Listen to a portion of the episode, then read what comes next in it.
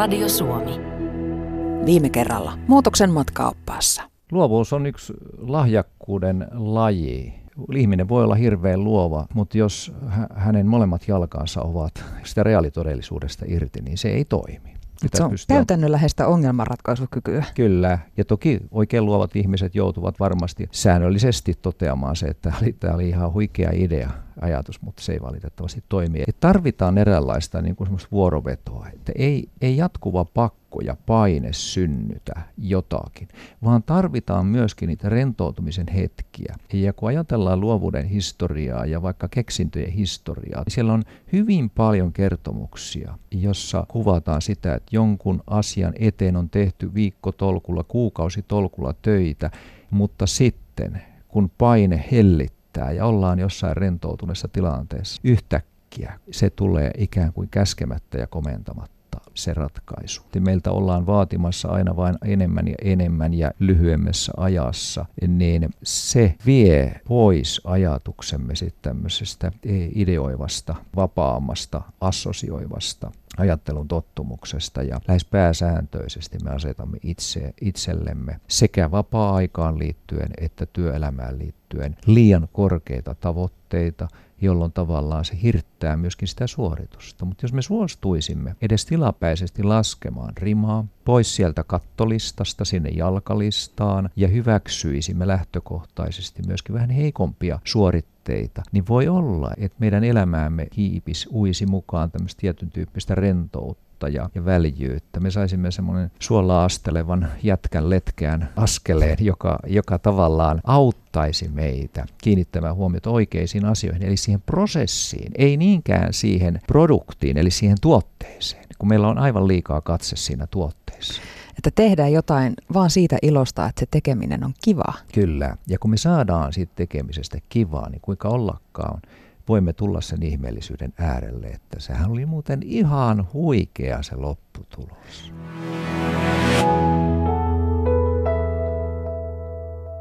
Muutoksen matkaopas on pohtinut mielekkään elämän merkitystä viiden kuukauden ajan. Me lähdimme liikkeelle kysymällä, mistä tietää, että elämä kaipaa uutta suuntaa. Vastauksia on voinut saada niiden teemojen kautta, joista olemme tässä ohjelmassa puhuneet. Uuden suunnan etsiminen voi joskus kestää pitkään, joskus prosessi on nopeampi. Tavoite kuitenkin on, että omilla valinnoilla voi tehdä omasta elämästään sellaisen, joka tuntuu itselle oikealta ja jossa voi hyvin. Minä olen Maria Jyrkäs ja tämä on Muutoksen matkaopas.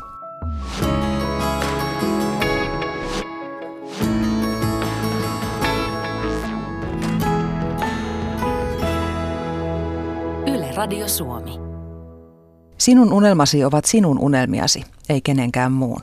Ja sen takia, kun mietit, mitä elämältäsi haluat, sinun pitää kuunnella ensisijaisesti itseäsi.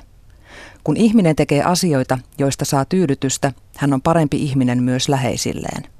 Sen takia meidän täytyy uskaltaa myös tavoitella ja toteuttaa unelmiamme, ei pelkästään haaveilla niistä. Se on kovaa hommaa ja siihen sisältyy myös surua ja kipua. Siitä huolimatta uskallus kannattaa. Ihmisessä asuu uskomaton määrä elämänvoimaa, joka antaa virtaa muutoksessa. Muutoksen matkaoppaassa puhutaan tänään unelmien tavoittelemisesta ja saavuttamisesta. Puhumme surusta, pelosta, kivusta ja lempeydestä, intohimosta, ilosta ja onnesta. Vieraana on nainen, joka työkseen tutkii sisua, eli elämän voimaa, joka asuu meissä kaikissa. Elementtiä, jonka voimme valjastaa käyttöömme ja jonka avulla voimme taistella hyvän elämän puolesta. Tervetuloa väitöskirjatutkija Emilia Lahti. Kiitos. Sä teet kansainvälistä uraa sisututkijana, mutta miten, miten olet päätynyt tutkimaan sisua? Se kumpuaa sun omasta elämästä tämä tarina. Kyllä. Mulla on tota, muistan kauan aikaa sitten yksi tämmöinen tutkijakollega tuolta Pennsylvanian yliopistossa, tämmöinen nainen nimeltä Angela Duckworth, joka tutkii tämmöistä käsitettä kuin grit, eli sinnikkyys, joka on tämmöinen sisun sukulais sisarkäsite. Ja hän sanoi kerran näin englanniksi, että research is me search. Eli tutkimus on aina usein yleensä ennen kaikkea semmoista, että se kumpuaa sieltä meidän omista kysymyksistä ja valinnoista. Ja mä oon aina ollut todellakin semmoinen kokeilemalla kehittäjä ja semmoinen, että mun on täytynyt itse tehdä ja nähdä. Ja nyt kun katsoo jälkeenpäin, niin tuntuu, että se sisu on ollut ihan sieltä syntymästä lähtien, kun päädyin sinne tämmöiseen kaappiin siellä sairaalassa, kun oli sairaalapöpö, niin se on sieltä ihan alusta lähtien ollut se semmoinen sisun matka mulla. Ja myös sitten tutkimuksen myötä niin ymmärsin aika pian, että sitähän ei voi tutkia mitenkään paperilla, tuommoista aihetta kuin elinvoima ja elämänvoima, vaan se on kietoutunut se tutkimus ja elämä todellakin semmoiseksi harsoksi, josta ei pysty sanomaan, että kumpi on kumpaa, että se on kaikki osa sitä sisun matkaa. Ja tieteellisen suunnan sun tutkimus sai sun omasta elämästä kymmenisen vuotta sitten, jolloin elit aika erilaisessa tilanteessa kuin nyt. Kerro Joo, vähän siitä. Kyllä. Se oli New Yorkissa ja sitä tuli nyt yhdeksän vuotta tuossa muutama kuukausi sitten. Ja itse elin siinä hetkessä, olin parisuhteessa, joka oli ensin tämmöinen henkisesti alaspainava, muuttui enemmän enemmän väkivaltaiseksi, myös sitten ää, fyysistä, fyysisesti väkivaltaiseksi. Ja kun se suhde sitten vihdoinkin päättyi puolentoista vuoden päästä ja pääsin siitä irti, niin sitä alkoi mulla iso matka eheytymiseen, ää, siihen, että sai lähteä löytämään omaa itseään. Et siinä oli joutunut aika paljon ottamaan etäisyyttä juurikin omiin unelmiin, siihen omaan sisäiseen ääneen, joka on usein todella hento. Ja se vaatii semmoista jatkuvaa työtä, että sen pystyy kuulemaan sen intuition äänen ja sen oman sisäisen unelman. Ja se on vienyt kyllä aikamoisiin seikkailuihin, täytyy sanoa. Että usein voi käydä niin, että siis asiat, jotka näyttää alun perin ainoastaan pahoilta, niin niistä voikin kummuta jotain todella suurta. Ja tämmöinen tutkija Yhdysvalloissa kuin Richard Tedeschi on tutkinut tämmöistä ilmiötä kuin traumasta kumpuava kasvu. Eli tämmöinen post-traumatic growth, jos joku haluaa kurkata. Ja mitä hän löysi oli se, että ihmiset, ähm, kun he toipuu traumoista, niin he usein ainoastaan palaa siihen lähtötasolle, vaan he menee yli siitä lähtötasosta. Ja mitä saattaa löytyä on tämmöistä elämän arvojärjestysten selkiytymistä, tämmöistä niin prioriteettien uudelleen organisoitumista, syvempää kykyä tuntea lämpöä ja myötätuntoa toisia ihmisiä kohtaan, ja myös semmoista kykyä löytää tavallaan se polku niihin omiin unelmiin uudestaan. Ja mulla kävi sillä että mulla on oikeastaan aika lailla semmoinen elämä ennen sitä traumaa ja elämä sen jälkeen, että se oli aika iso semmoinen vedenjakaja. Miten sä opit kuulemaan sun oman äänen semmoisen ajanjakson jälkeen, jolloin sitä oli ihan tietoisesti toinen ihminen painanut alas? Voi, se on ollut todella pitkä matka ja siinä on ollut monia eri vaiheita. Jos mä jotain jaan tähän semmoisia, mitkä toivon, että jos niistä on jotain inspiraatiota tai joku voi saada semmoisia pieniä ajatuksen pähkinöitä, niin muutamat semmoiset teemat, muun muassa itsemyötätunto, se, että löysi uudelleen polun siihen oman itsen arvostamiseen, niin se on ihan avain siinä. Että se keho uskaltaa lähteä uudestaan puhumaan, niin se, että, että meillä on sellainen kokemus, että me myös kuunnellaan itseämme ja ollaan lempeitä itsellemme. Niin itsemyötätunnon kehittäminen omassa elämässä on ollut iso polku, koska meillä kaikilla on se sisäinen ääni. Ja se sisäinen ääni on vähän niin kuin semmoinen, että se ottaa niitä vaikutteita ympäriltä, meidän perheestä, meidän parisuhteista, se voi olla joku pienikin kommentti, mikä joku on sanonut, joka jää sinne nauhalle. Ja se nauha lähtee pyörimään. Ja ultrajuoksusta, mitä mä oon jonkun verran harrastanut, niin meillä on sellainen sanonta siellä, että siinä vaiheessa, kun tulee se 60 tai 70 kilometriä niihin jalkoihin, niin ja kun se matka kestää pitkään, niin sulla on paras olla hyvä tarina sun pään sisällä, koska silloin se kaikki tulee sieltä, että onko se positiivinen, kannustava vai onko se semmoinen negatiivinen, joka lyö meitä alas. Mä oon sitä mieltä, että ylipäätään aina kun se semmoinen sisäinen orjapiiskuri tai syyllistäjä tai epäilijä saa sananvallan, niin silloin meidän luovuus ja suorituskyky jotenkin aina aina kapenee siitä, mitä se olisi edes normaalitilassa. Saati sitten, mitä se on silloin, kun se on ihan parhaimmillaan, silloin kun meillä on hyvä drive ja usko siihen, mitä tehdään. Kyllä, Mari, sä oot aivan oikeassa tuossa. Ja se johtuu siitä, että ihmisen aivot, vaikka ne on, jos mä nyt muistan oikein tämän, niin seitsemän miljoonan vuoden aikana noin kolminkertaistunut koossa. Mutta viimeiseen parin sataan tuhanteen vuoteen ilmeisesti, niin ne ei ole kuitenkaan muuttunut ihan valtavan niin, paljon. Niin, meillä on edelleen esimerkiksi ne liskoaivot, jotka pelkää, ne joko taistelee, pakenee Kyllä. tai lamaantuu. Ja me haetaan, jatkuvasti skannataan meidän ympäristöstä mahdollisia vaaroja sen takia, että niillä on selviytymisarvoa.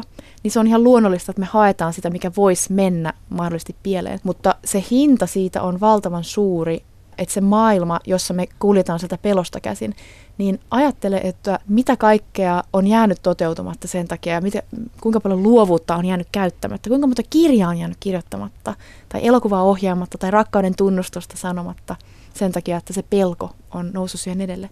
Meillä on hyvää pelkoa ja huonoa pelkoa. Ja mm. hyvä pelko on semmoinen, joka oikeasti suojelee meitä, mm. mutta huono pelko rajoittaa. Mm. Ja siinä vaiheessa, että, että tämäkin liittyy siihen, että kaikessa se ykkönen on meidän oman ajattelun ajatteleminen. Se, että me päästään kiinni siihen, että hei, nyt tapahtuu jotain. Että onko tämä semmoinen tilanne, jossa mun pitää oikeasti olla peloissani vai ei. Ja se löytyy ainoastaan semmoisen jatkuvan kehittämisen kautta, että me tullaan tietoiseksi niistä meidän ajatteluista. Mutta sitten on itse myötätunnon lisäksi niin toinen, mikä mua itseä auttoi, oli se fyysisyys ja juokseminen. Eli sen väkivaltaisen suhteen jälkeen niin se mun oma kontakti mun kehon ja mielen välillä lähti rakentumaan sitä kautta, että vietin aikaa luonnossa, kävelin pitkiä lenkkejä, lopulta rupesin juoksemaan. Ja se liittyy siihen, että kun me tehdään näin, niin meidän keho välittömästi antaa meidän aivoille palautteen, että sun teoilla on merkitystä. Että se tulee saman tien sieltä se, että kuinka, kun me liikutetaan meidän kehoa, niin se, se niin kuin vähentää stressihormonia meidän kehosta. Me voidaan palata niin sanotusti meidän kehoon sen fyysisen liikkeen kautta. Niin noin kaksi on ollut sellaisia isoja. Ja sitten kolmantena meditoiminen. Ja meditaatiossa on kyse ihan siitä, että me tietoisesti tuodaan meidän ajatukset sellaiseen hiljaiseen paikkaan. Ja sehän on kaikkien tämmöisten itämaisten filosofioiden kamppailulajien ytimessä on tämmöinen niin mind of no mind.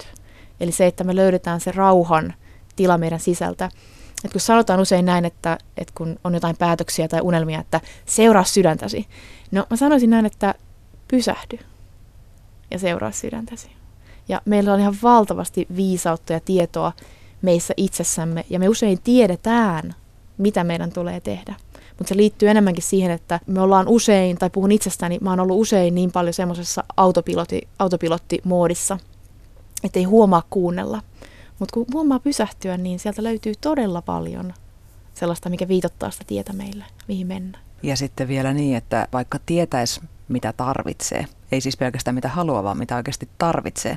Sen jälkeen usein on vielä sitä muun maailman järkisyyden raivaamista siitä edestä pois, ennen kuin mm. oikeasti uskaltaa lähteä sille omalle polulle. Juuri näin. Ja siinä yksi, mikä on valtavan tärkeä, on se, että, että kuunnella sitä oman sisäisen rummun ääntä, koska kukaan ei lopulta elä sitä sun ja mun elämää kuin minä itse, sinä itse. Ja sekin on myös totta, että ihmiset on vähemmän kiinnostuneita siitä, mitä me tehdään, kuin mitä me luullaan, että ihmiset on, koska kaikilla on aika paljon tekemistä sen oman matkan kanssa kuitenkin lopulta. Ja sitäkin voi testailla. Että se, että kun tekee niitä omia päätöksiä, lähtee seuraamaan sitä omaa unelmaa, niin jos sieltä nousee joku sora-ääni, niin voi katsoa sillä, että mitä tapahtuu, kun mä seisonkin sen mun oman tarinani takana.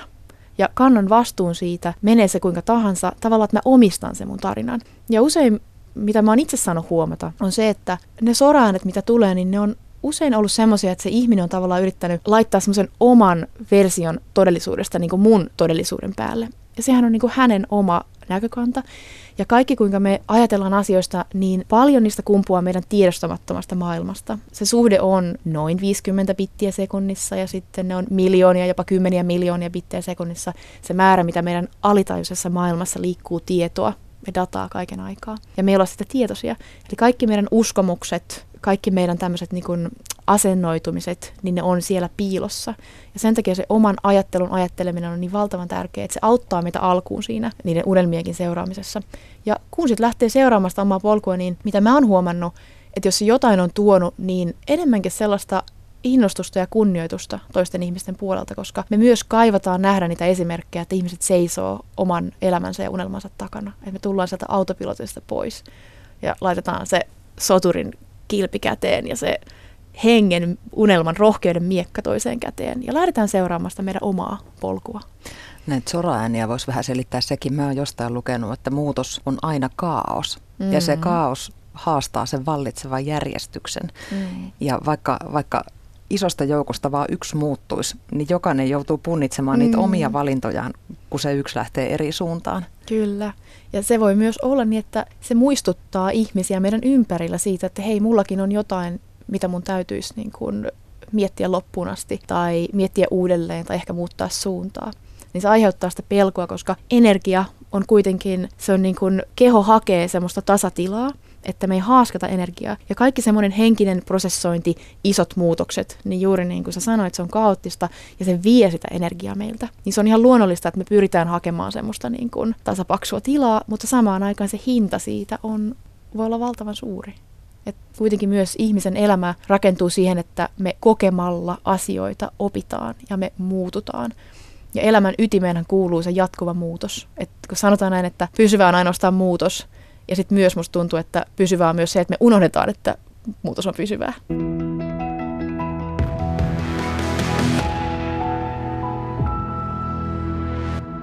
Sä mainitsit äsken tuossa jo tuo fyysisyyden mm. ja erityisesti sulla juoksemisen, joka auttoi sua kuulemaan sun oman äänen. Puolitoista vuotta sitten juoksit ja pyöräilit Uuden-Seelannin läpi 2400 kilometriä 50 päivässä ja samalla tutkit sisua mm. sen kautta, mitä sinä koit sen matkan aikana. Mitä mm. löysit? Voi, sieltä löytyi elämän lankoja tähän oman elämän vilttiin tai tähän kudokseen. Ja se sisu ja meidän elämän voima, niin se on valtavan henkilökohtainen matka, mutta siinä on samaan aikaan sellaisia samankaltaisuuksia. Että se, että jokaiselle se matka sinne sisu, niin kuin tämmöisenä kuvainnollisena ajatuksena, että tämmöinen niin kuin sisuvuori, niin meillä kaikilla on niitä matkoja, joita me kiivetään sinne ja eri polkuja, mutta se päämäärä on tavallaan sama. Eli joku sellainen itsensä ylittäminen, joku sellainen, että me mennään sellaisen äh, näkymättömän verhon toiselle puolelle. Eli se, mitä me ajatellaan, että mihin me pystytään, niin siellä on paljon, paljon vielä elämänvoimaa sen takana. Ja usein just ne pelot estää meitä lähtemästä sille matkalle. Mulle oli alusta pitäen, että mä harjoittelin siihen, treenasin kaksi vuotta. Ja olin sitä ennen juossut vuosia aikaisemmin yhden maratonin jossain ja olin siinä hetkessä vähän semmoisessa niin kuin pysähtyneessä tilassa, että mä olin käynyt läpi masennuksen ja oli semmoisia isoja juttuja, mitä pohdin. Ja varmasti sitä prosessia myös kävin läpi niin kuin edelleen liittyen siihen suhteeseen, mikä oli ollut, vaikka olinkin sillä hetkellä rakastavassa parisuhteessa. Niin se prosessi kesti kaksi vuotta, se treenaaminen. Ja jos mä olisin silloin lähtenyt kuuntelemaan niitä ihmisiä, kun oli myös niitä, jotka sanoivat, että eihän noin niin kuin voi tehdä. Että kun et sä ole valmiiksi urheilija ja kestävyysurheilija, että eihän sun niin kuin, nikamatkaa niin kuin kestä tai nämä niin kuin, ää, liitokset ja kaikki.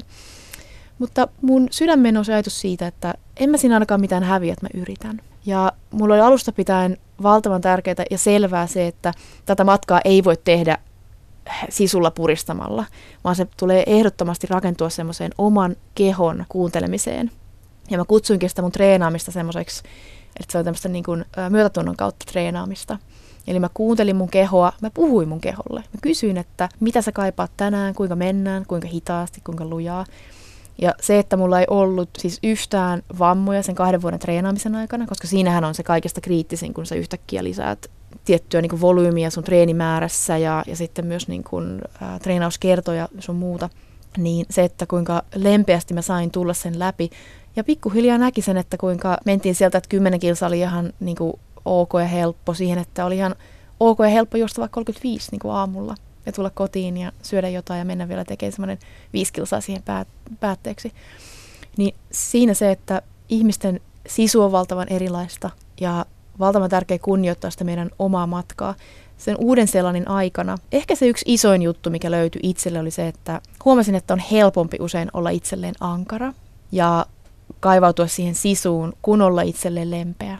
Ja musta tuntuu, että kulttuurisesti Suomessa niin meillä on jonkun verran tätä, koska se tulee niin paljon meidän kulttuurista ja ympäristöstä, että pitää pärjätä ja että apua, niin kun jos sitä hakee, niin siinä vähän menettää kasvonsa. Että pitäisi mieluummin pärjätä yksin kuitenkin. Mutta me ei olla täällä, me ollaan osa tätä ihmiselämän kudelman verkkoa, me kaikki. Se pointti ei edes ole se, että me yritetään yksin pärjätä, eikä mitään ihmeellistä koskaan luotu yksin. Ja toinen juttu, minkä mä opin siellä, mikä on valtavan tärkeä ollut mulle elämään sen jälkeen, on ollut tämmöinen ajatus, että, että sisussa ei ole kyse vaan siitä, että mitä tehdään, vaan miten tehdään. Koska sisunhan myös liittyy tämmöinen ää, ajatus tämmöisestä niin integrity. Mun ystävän poika Johannes sanoi näin, että, että se on tämmöistä, että joku asia on samaa ihan ytimeen asti. Eli siinä on semmoista tiettyä pysyvyyttä. Ja mä löysin sen matkan aikana sisusta sellaisen, tämä niin integrity ja se, että kun se matka on lopussa, jos mä sen saan päätökseen, se 50 päivää, niin kun mä katson jälkeenpäin oma niin sitä mun toimintaa, niin voinko mä sanoa, että mä kunnioitin itseäni? Että oliko mulla niin sitä integriteettiä suhteessa itseeni. Näytinkö mä hyvää esimerkkiä vai teinkö mä sen hinnalla millä hyvänsä, joka on jälleen sitä rikkovaa sisua, semmoista epärakentavaa sisua, josta me nähdään paljon esimerkkejä ja joka myös nousi sieltä mun tutkimuksesta, että ihmisillä oli huoli siitä, että ihmiset, äh, työkumppanit, joilla on liikaa sisua, niin he saattaa olla armottomia. Heidän lähellään voi olla todella hankala ja paha olla sen takia, että ihmiset, joilla on liikaa sitä sisua, joka kääntyy silloin kovuudeksi, niin he tavallaan heijastaa sitä omaa sisäistä kovaa narratiivia tarinaa toisiin ihmisiin. Ja et valtavan tärkeää, kun puhutaan sisusta ja rohkeudesta ja tämmöisestä, niin yhtä lailla puhua sitä, että kuinka me vaalitaan lempeyttä, kuinka me vaalitaan ymmärrystä toisia ihmisiä kohtaan, niin se, että meillä kaikilla on eri matka. Niin se itse lempeys ja itse kunnioitus, kunnioitinko itseäni sen kautta, mitä tein, niin ne oli kaksi semmoista aika isoa elämän oppiläksyä. Muutoksen matkaoppaan vieraana on väitöskirjatutkija Emilia Lahti. Sä tuossa alussa sanoit, että kun on se 60 kilsaa alla, niin pitää olla hyvä tarina. Mitä sä siinä kohtaa kävit päässäsi läpi, kun alkoi painaa jaloissa? Hmm. Se on hyvä kysymys ja se liittyy siihen, että miksi itsensä ylittämistä, elämänvoimaa ja tämmöistä sisukkuutta on niin vaikea tutkia. Koska ne hetket silloin, kun me ollaan siinä veitsen terällä niin sanotusti, niin ne on niin valtavan henkilökohtaisia ja se on myös niin usein kehollinen, vaikka se olisi edes tämmöinen fyysinen suoritus, niin kuin ultrajuoksu, että se ei välttämättä ihan käänny sanoiksi. Ja mä oon huomannut tämän monesti, kun mä oon jutellut ihmisten kanssa, haastatellut heitä sisusta, niin ne sanat vähän niin kuin loppuu. Että se on jotain aika semmoista taianomaista. Ja mä huomasin, että mihin se mulla itsellä kutistui niissä hetkissä, niin ei siinä ollut välttämättä edes semmoista hienoa tarinaa tai jotain tiettyä juttua, joka mä voisin niin nyt tähän äkkiä nostaa, mutta mä huomasin, että minkä mä siinä hetkessä ymmärsin, on se, että sisun pienin yksikkö siinä sen todella, kun kaikki on siinä hetkessä ja pelissä, niin se sisun pienin yksikkö kutistuu toisinaan sydämenlyöntiin, yhteen hengitykseen ja siihen, että ottaa sen seuraavan askeleen. Eli ei voida sanoa niin, että mä juoksin 2408 kilometriä, vaan voisi sanoa mieluummin niin, että mä menin eteenpäin kilometrin 2408 kertaa. Eli ne oli niin pieniä semmoisia etappeja. Tästä voi vetää hyvin analogia melkein mihin tahansa elämäntilanteeseen, jossa tuntuu välillä siltä, mm. että ei ole voimaa ottaa sitä seuraavaa askelta ja tuntuu, että jokainen sydämenlyönti on raskas ja ei oikein meinaa henkeäkään saada, mutta jostain se sitten löytyy semmoinen, mm-hmm. miksi mä haluan jatkaa. Mm-hmm. Mutta tuo, minkä otit esiin tuosta jääräpäisestä eteenpäin menemisestä, että, että niinhän me täällä se sisu ymmärretään. Mutta tähän tarkoittaa sitä, että me voidaan käyttää sitä sisua tosi väärin. Mikä se olisi se oikea tapa annostella sisua? Se on jokaiselle eri ehkä se juurikin tässä se, että miksi itsetuntemus on niin valtavan tärkeä, että mihin mä kehotan itseäni, mihin mä kehottaisin ihan ketä tahansa panostamaan, on se antiikin Kreikan viisaus, joka on Apollon ää, temppeliin kaiverettu Delfissä, tämä know thyself, tunne itsesi. Se kaikki kumpua sieltä, millaiset ne meidän juuret on, ollaanko me käytetty sitä aikaa siihen, että me tiedetään, ketä me ollaan. Niissä hetkissä, kun tuntuu, että jutut käy tosi vaikeaksi, tai on jotain tosi mikä vaatii todella paljon rohkeutta. Että on joku muutoksen hetki liittyen vaikka työpaikkaan, liittyen parisuhteeseen, liittyen johonkin oman yrityksen perustamiseen tai vaikka vanhemmuuteen tai mitä ne ikinä onkaan. Ne voi olla myös paljon semmoisia niin pienempiä kuin tämmöistä esimerkiksi. Mutta niissä hetkissä, varsinkin jos se tilanne käy, niin kuin, että se tuntuu, että se on ylikuluttava, niin on hyvä pysähtyä jälleen ja kysyä itseltään, että mahdollistaako se, että nyt kun mä käytän sisua tähän ja mä vielä laitan sitä energiaa, niin mahdollistaako tämä elämän jatkumisen sellaisella parhaalla, hyvällä tavalla? Että onko tämä semmoista niin kuin kestävää? Että mitä sitä seuraa, kun mä nyt menen tällä eteenpäin, niin meillä ihmisellä on valtava kyky, että me voidaan simuloida meidän mielessä, koska meillä on tämä ajattelun taito. Me voidaan simuloida meidän ajatuksessa, että mitä tästä seuraa, ja me ollaan aika hyviä kuitenkin sillä ennakoimaan myös asioita tiettyyn pisteeseen asti. Ja jos me ollaan tilanteessa, jossa me kulutetaan itseemme aivan ääripää, ääripäähän äm, enemmän kuin meillä on energiaa, niin kyllä meistä osa meidän kehosta tietää sen. Ja se kysymys tuleekin siihen, että no kuunnellaanko me itseämme. Ja musta oli ihana, kun sä mainitsit tuon hengityksen tässä aikaisemmin. Ja haluan siihen lyhyesti palata, että, että se ihmisen luontainen kyky löytää sitä voimaa, se on niin kirjoitettu meihin, Että jos ajattelet hengitystä, että jos sä nyt pidätät sun hengitystä, vaikka minuutin tai puoli minuuttia, niin se luontainen refleksi, mikä on, on se, että sun keuhkot vetää lisää ilmaa sisään. Ja se on sama meissä, että se ihmisen kyky, se ihmisen drive, se elämän voiman paine lisätä elämää ja saada elämä jatkumaan, se on meissä. Ja että siinä voi niin kuin luottaa itsensä, että sitä usein löytyy. Ja juurikin se, että sitä usein saattaa jopa löytyä liikaa, jos meillä ei ole sellaista tarinaa myös sieltä siitä asiasta, että on ok myös jättää asioita kesken. Sehän just onkin, kun mä luulen, että monella on se, että mä en ole mikään luovuttaja. Mm. Mikä tarkoittaa sitten toisaalta myös sitä, että, että jos sä joskus valitset jonkun asian, niin se on ikään kuin loppuun asti sitten se vakioasetus, mistä ei saisi poiketa, vaikkei se enää tekisi edes hyvää. Mm. Mitä jos siihen rinnalle voisi ottaa tämmöisen, että mä oon muuttuja? Että antaa sen elämän myös niin kuin ottaa sen muodon, jonka se elämä haluaa ottaa. Että se, että kuinka usein me sanotaan ei asioihin, jotka vois antaa meille mahdollisuuden kasvaa, jälleen sen pelon takia. Ja se, että äh, eikä myöskään saa niin kuin pelätä mun mielestä sitä, että, että niin kuin vaikka epäonnistuu, että kun on myös se, että no, mikään ei ole epäonnistumista. Voihan se joku asia tuntua musta suhteessa mun päämäärään epäonnistumiselta. Mutta voiko sen epäonnistumisenkin uudelleen virittää tai uudelleen käsitteellistää sillä tavalla, että vaikka ne asiat ei mene niin kuin alun perin suunnitellut, ajatellaan vaikka sitä uutta Seelantia, että sehän oli täysin semmoinen mielivaltainen 50 päivää, jonka mä niin kuin päätin, että tämä on nyt se ajankohta, tai se tuntuu 50 päivää hyvältä, tehdään tämmöinen. Ja sitten kaksi vuotta menee ja ollaan siellä niissä hetkissä. Että kuinka se jutun laajuus vaikka valkeni mulle siinä niin kuin päivä 12, että nyt on vielä 38 päivää jäljellä, että huhuh, niin se, että ollaanko me niissä hetkissä valmiita tanssimaan sen meidän kokemuksen kanssa ja sen ilmiön kanssa. Koska se on kaikessa niin kuin luonnossa, se on kaikissa, että siis mikä ei taivu, niin se saattaa katketa. Ja ihminen ei ole mitenkään erilainen, me ei olla koneita, sisullakin on päätöspisteensä. Mutta silloin kun me löydetään siihen sitä pehmeyttä, ja sehän vaatii usein myös sitä rohkeutta ja sisua, että uskaltaa antautua pehmeyteen. Varsinkin kulttuurissa, jossa meillä lyödään niin semmoiset arvolatautuneet energiat tämmöiseen niin kuin sanoihin kuin epäonnistuminen tai luovuttaminen. Yle Radio Suomi.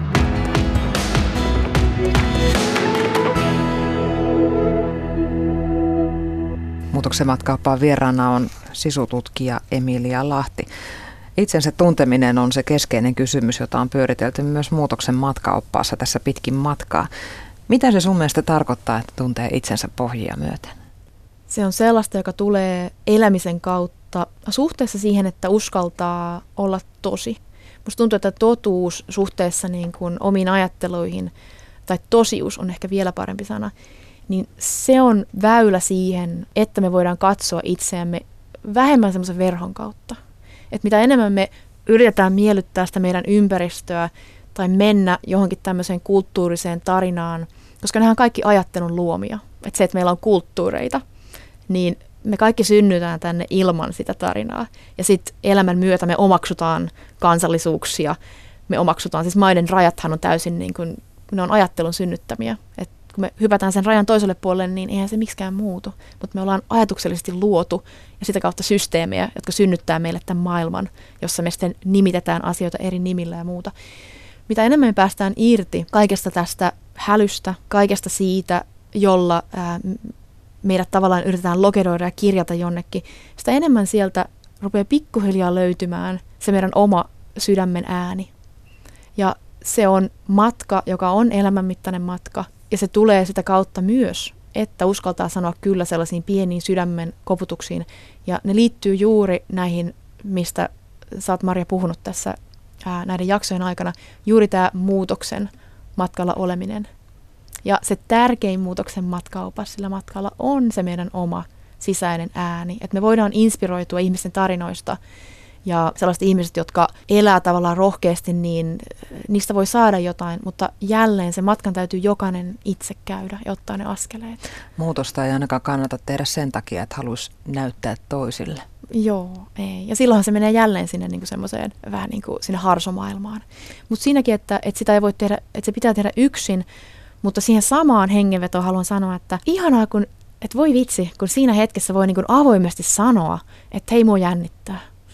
Niin se on sen ihmisen tavallaan se meidän aitouden näyttämistä, joka synnyttää siltoja ihmisten välille. Eli kuinka paljon muutos on semmoinen haavoittuvuuden ja tämmöisen niin kuin avoimuuden hetki, jossa voi elää elämää sillä niin aika todesta käsin tavallaan. Ja se antaa muillekin mahdollisuuden muistaa sen, että hei me ollaan kaikki ihmisiä, että meitä kaikkia jännittää, meitä kaikkia pelottaa.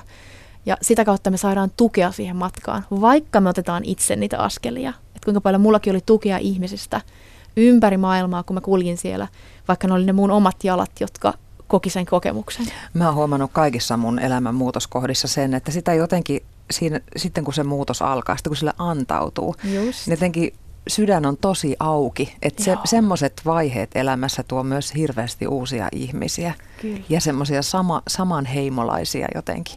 Että silloin on jotenkin enemmän valmis myös solmimaan ihan uusia tuttavuuksia ja, ja löytää sitä just niitä semmoisella samalla spiritillä liikkeellä olevia ihmisiä. Mm. Se on ihmeellistä.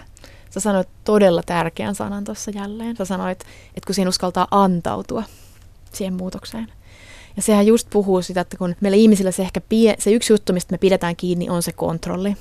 Ja kun elämässä on niin paljon, mitä tapahtuu kaiken aikaa, niin että meillä edes on se niin kuin ajatus ja tunne sitä, että jotain on kontrollissa, mutta kun lopulta ei ole. Niin me kuitenkin pyöritään täällä niin. pallolla, joka pyörii huikeita vauhtia aurinkokunnassa, muiden aurinkokuntien joukossa. Juuri näin, juuri näin. Ja, ja siksi se antautuminen on niin kuin sellaista se on iso juttu, kun tulee siihen portille, että uskaltaa päästä irti. Ja siihen just liittyy tämä sisu kautta pehmeys. Niin se antautuminen on just se pehmeämpi energia, jonka vastapaino, ja nehän ei ole vastakohtia, vaan on toisiaan täydentävät, on niin tämä pehmeys ja lujuus. Yin ja yang, niin kuin siellä itämaisessa filosofiassa sanotaan.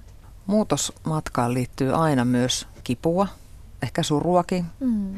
Entisen tilalle tulee uutta, mikä tarkoittaa siis sitä, että jotakin jätetään myös taakse. Mm. Mitä sun elämän muutosvaiheessa on ollut semmoisia suruja tai kipuja, joiden kanssa olet joutunut painiskelemaan? Monia semmoisia kertoja, että kun jotenkin sitä omasta identiteetistä tietenkin, kun sen kanssa vaeltaa ja se on osa meitä ja se liittyy siihen johonkin kotoisuuteen, joka on kuitenkin semmoista ehkä ei ihan täy, niin kuin todellista kotoisuutta, niin siihen liittyy myös surua, kun sitä omasta takista, mitä on käyttänyt päällä ja se tuntuu tutulta, kun sitä päästään irti. Niin tavallaan se, että se ihminen, joka on ollut, niin se katoaa. Ja ihana, kun sä mainitsit jälleen tämänkin, sulla on valtava niin viisaus, kuinka sä ihanasti kysyt näitä kysymyksiä ja johdattelet tätä meidän niin keskustelun äh, tilaa. Koska se, että on tärkeä voida antaa itselleen kaikki se epävarmuus ja suru anteeksi ja ymmärtää se, että on ok tuntea ää, surua, vaikka jopa sanotaanko, että siis vaikka olisi ollut todella tämmöinen niin vaikea parisuhde, joka on ollut vaikka väkivaltainen, jopa siihen saattaa liittyä surua, että se päättyy, koska kaikkeen liittyy aina myös hyvää. Niin, siihen on ainakin sisältynyt jossain vaiheessa toivoa mm, hyvästä kai. ja myös sitten niitä ihania rakastumisen tunteita, koska eihän kukaan mene yhteen ihmisen kanssa, joka on mm. pelkästään paha. Mm. Ja surua just sitä toiveikkuudesta, että kun meillä on sit ajatus, että hei, jotain hyvää voisi syntyä, koska se, mikä yhdistää meitä kaikkia 7,5 miljardia ihmistä tällä sinisellä pallolla, joka kiitää avaruuden halki, on se, että äh, kaikki pohjimmiltaan haluaa olla onnellisia. Me halutaan olla turvassa, kokea onnea, kokea merkityksellisyyttä, tuoda jotain meidän yhteisöön. Niin jotainhan siitä murtuu sitä unelmasta, koska rakkaus on aina sellainen heräävä hentokaunis, joka kurottautuu sinne aurinkoon. Ja sitten kun se murskautuu, niin siksi sitä on myös niin vaikea päästää irti, koska me päästään irti siitä haaveesta tavallaan, mitä siitä olisi voinut olla. Ja omalla itselläni on ollut just näitä taitekohtia. Ja ehkä niin kuin eniten on ollut semmoisia hetkiä, että kun on saanut pikkuhiljaa ja saa pikkuhiljaa kasvaa ja kypsyä, niin semmoiset hetket, missä on todellakin saanut tulla peilin, peilityksin tavallaan saanut katsoa itseään peiliin mahdollisimman aidosti, että ei näe pelkästään sitä jotain huonoa, ei näe pelkästään sitä hyvää, vaan saa katsoa itseään niin kuin todella rehellisesti, niin se on toisinaan myös niin kuin vaikeaa. Sen takia, että kun luopuu semmoisesta niin kuin, niiden verhojen käyttämisestä, niin siihen sisältyy jotain semmoista, jotain semmoista, mille mulla ei ole nyt sanoja tässä hetkessä, mutta semmoista itsensä kohtaamista, semmoista aika niin kuin paikasta, mikä tuntuu, että on vähän niin kuin vereslihalla. Mutta siinä on samalla jotain niin aitoa ja semmoista, että mä tiedän, että että tohon tyyppiin mä voin luottaa. enemmän kuin siihen, joka eli aikaisemmin ehkä vähän jossain pilvilinnassa tai oli itsekäämpi tai haki enemmän omaa etua tai jotain sellaista, niin se on totta kai aiheuttanut myös kipua, kun on nähnyt sen oman niin kuin, vajavaisuutensa ja sen oman itsekkyyden, koska meissä kaikissa on rakkautta ja hyvyyttä ja meissä kaikissa on sitä aggressiivisuutta ja missä kaikissa on sitä vajavuutta. Muutokseen usein liitetään sanaa rohkeus sen pelon ohella. Mm. Mitä sun mielestä rohkeus on, Emilia Lahti? Winston Churchill on sanonut joskus näin, että, että rohkeus on tärkein kaikista hyveistä, koska se on portti kaikkiin niihin muihin hyveisiin. Ja miksi rohkeus on niin valtavan tärkeä on se, että se on usein se ensimmäinen askel ja se avautuminen ihmisen elämässä, kun me uskalletaan lähteä kuulemaan sitä omaa ääntä. Me irrottaudutaan vanhasta. Siihen voi liittyä jopa, jos ajattelee jungilaisesti, että ihmisellä on näitä syntymiä. On se syntymä, kun me synnytään tänne maailmaan. On jossain vaiheessa se syntymä, kun me irrottaudutaan vihdoinkin meidän vanhemmista. Ja mä en tiedä, onko tämä nyt jungilaista ollenkaan, mutta mulla itsellä on tämmöinen ajatus, että sit on myös se kolmas syntymä, joka on se hetki, kun me tullaan tavallaan niin kuin kasvatusten sen kanssa, että me nähdään itsemme sieltä peilistä ja me voidaan siinä hetkessä valita, että käännetäänkö me meidän katse pois, koska me ei tavallaan uskalleta kohdata kaikkea sitä, mitä siellä on. Se voi olla joku unelma, se voi olla joku juttu, joka kutsuu meitä tulevaisuudesta olemaan todella rohkeita. Mulle se uusi oli yksi semmoinen. Mutta niitä on ollut monia hetkiä, monia hetkiä ihmissuhteissa, kun on pitänyt olla todella rehellinen suhteessa omaan itsensä. Ja, tai se voi olla jotain, mitä me sysim, sisimmässä me tiedetään, että meidän täytyy kehittää tuota kohtaa meissä. Et, et se, että niin kun pyytää anteeksi tai tulla lempeämmiksi, niin se rohkeus kutsuu meitä menemään sen meidän pienuuden yli. Että sitä kautta me päästään sieltä meidän pienestä minästä, murtaudutaan sieltä tavallaan irti. Ja kasvu on luonnossa, jos ajattelen näin, että, kun luonto hakee sitä, että se energia pysyy niin kuin tietyssä jotain niin kuin tasa, tasapaino. Mä en nyt ihan löydä sanaa tuolle equilibrium, tasapainoisuus sille energian määrälle, niin sen takia, että kun tulee se haaste, että se kehitys pysähtyy johonkin, me joudutaan selviytymään, niin sehän pakottaa sen organismin keksimään toisen tien ja siihen menee sitä energiaa, mutta just sitä kautta se kasvu tulee. Ja mä sanoisin näin, että, että kun on tämmöinen sanonta joskus, että elämä alkaa niin kuin mukavuusalueen toiselta puolelta, mä uskon, että sitä elämää on siis todella paljon myös sillä mukavuusalueella. Mutta mä sanoisin näin, että, että kasvu alkaa kyllä sieltä reunalta. Ja toi syntyminen on oikeastaan aika hyvä vertaus myös muutokselle, koska siis mm. niin muutokseen kuin syntymiseenkin liittyy aina myös kipua, mm. vaikka myös valtaisa onni. Mm. Sitähän se elämä on. Eikö se ole mahtavaa, kuinka se on niin? Siinä on kaikki ne värit samaan aikaan päällekkäin. Ja monia asioita tapahtuu meissä samaan aikaan. Ja tää, ihana tämmöinen, tota, onkohan se Pema Chodron, tämmöinen buddhalainen nunna, joka on sanonut, että ollakseen todella elossa on kuoltava joka hetki. Et me tavallaan jokaisessa hetkessä ollaan semmoisessa vinhassa syntymisen, kuolemisen prosessissa jatkuvasti.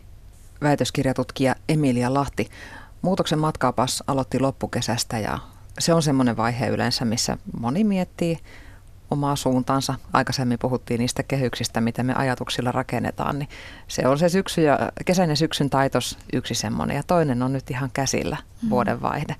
Jos se oma suunta on jotenkin kypsynyt, mielessä tässä tämän matkan aikana. On kuunnellut itseään ja alkaa jo hahmottaa, mitä tarvitsee, mihin mm. suuntaan haluaa lähteä. Mutta joku pieni käsijarru vielä pidättelee. Niin mitä sä annat neuvoksi?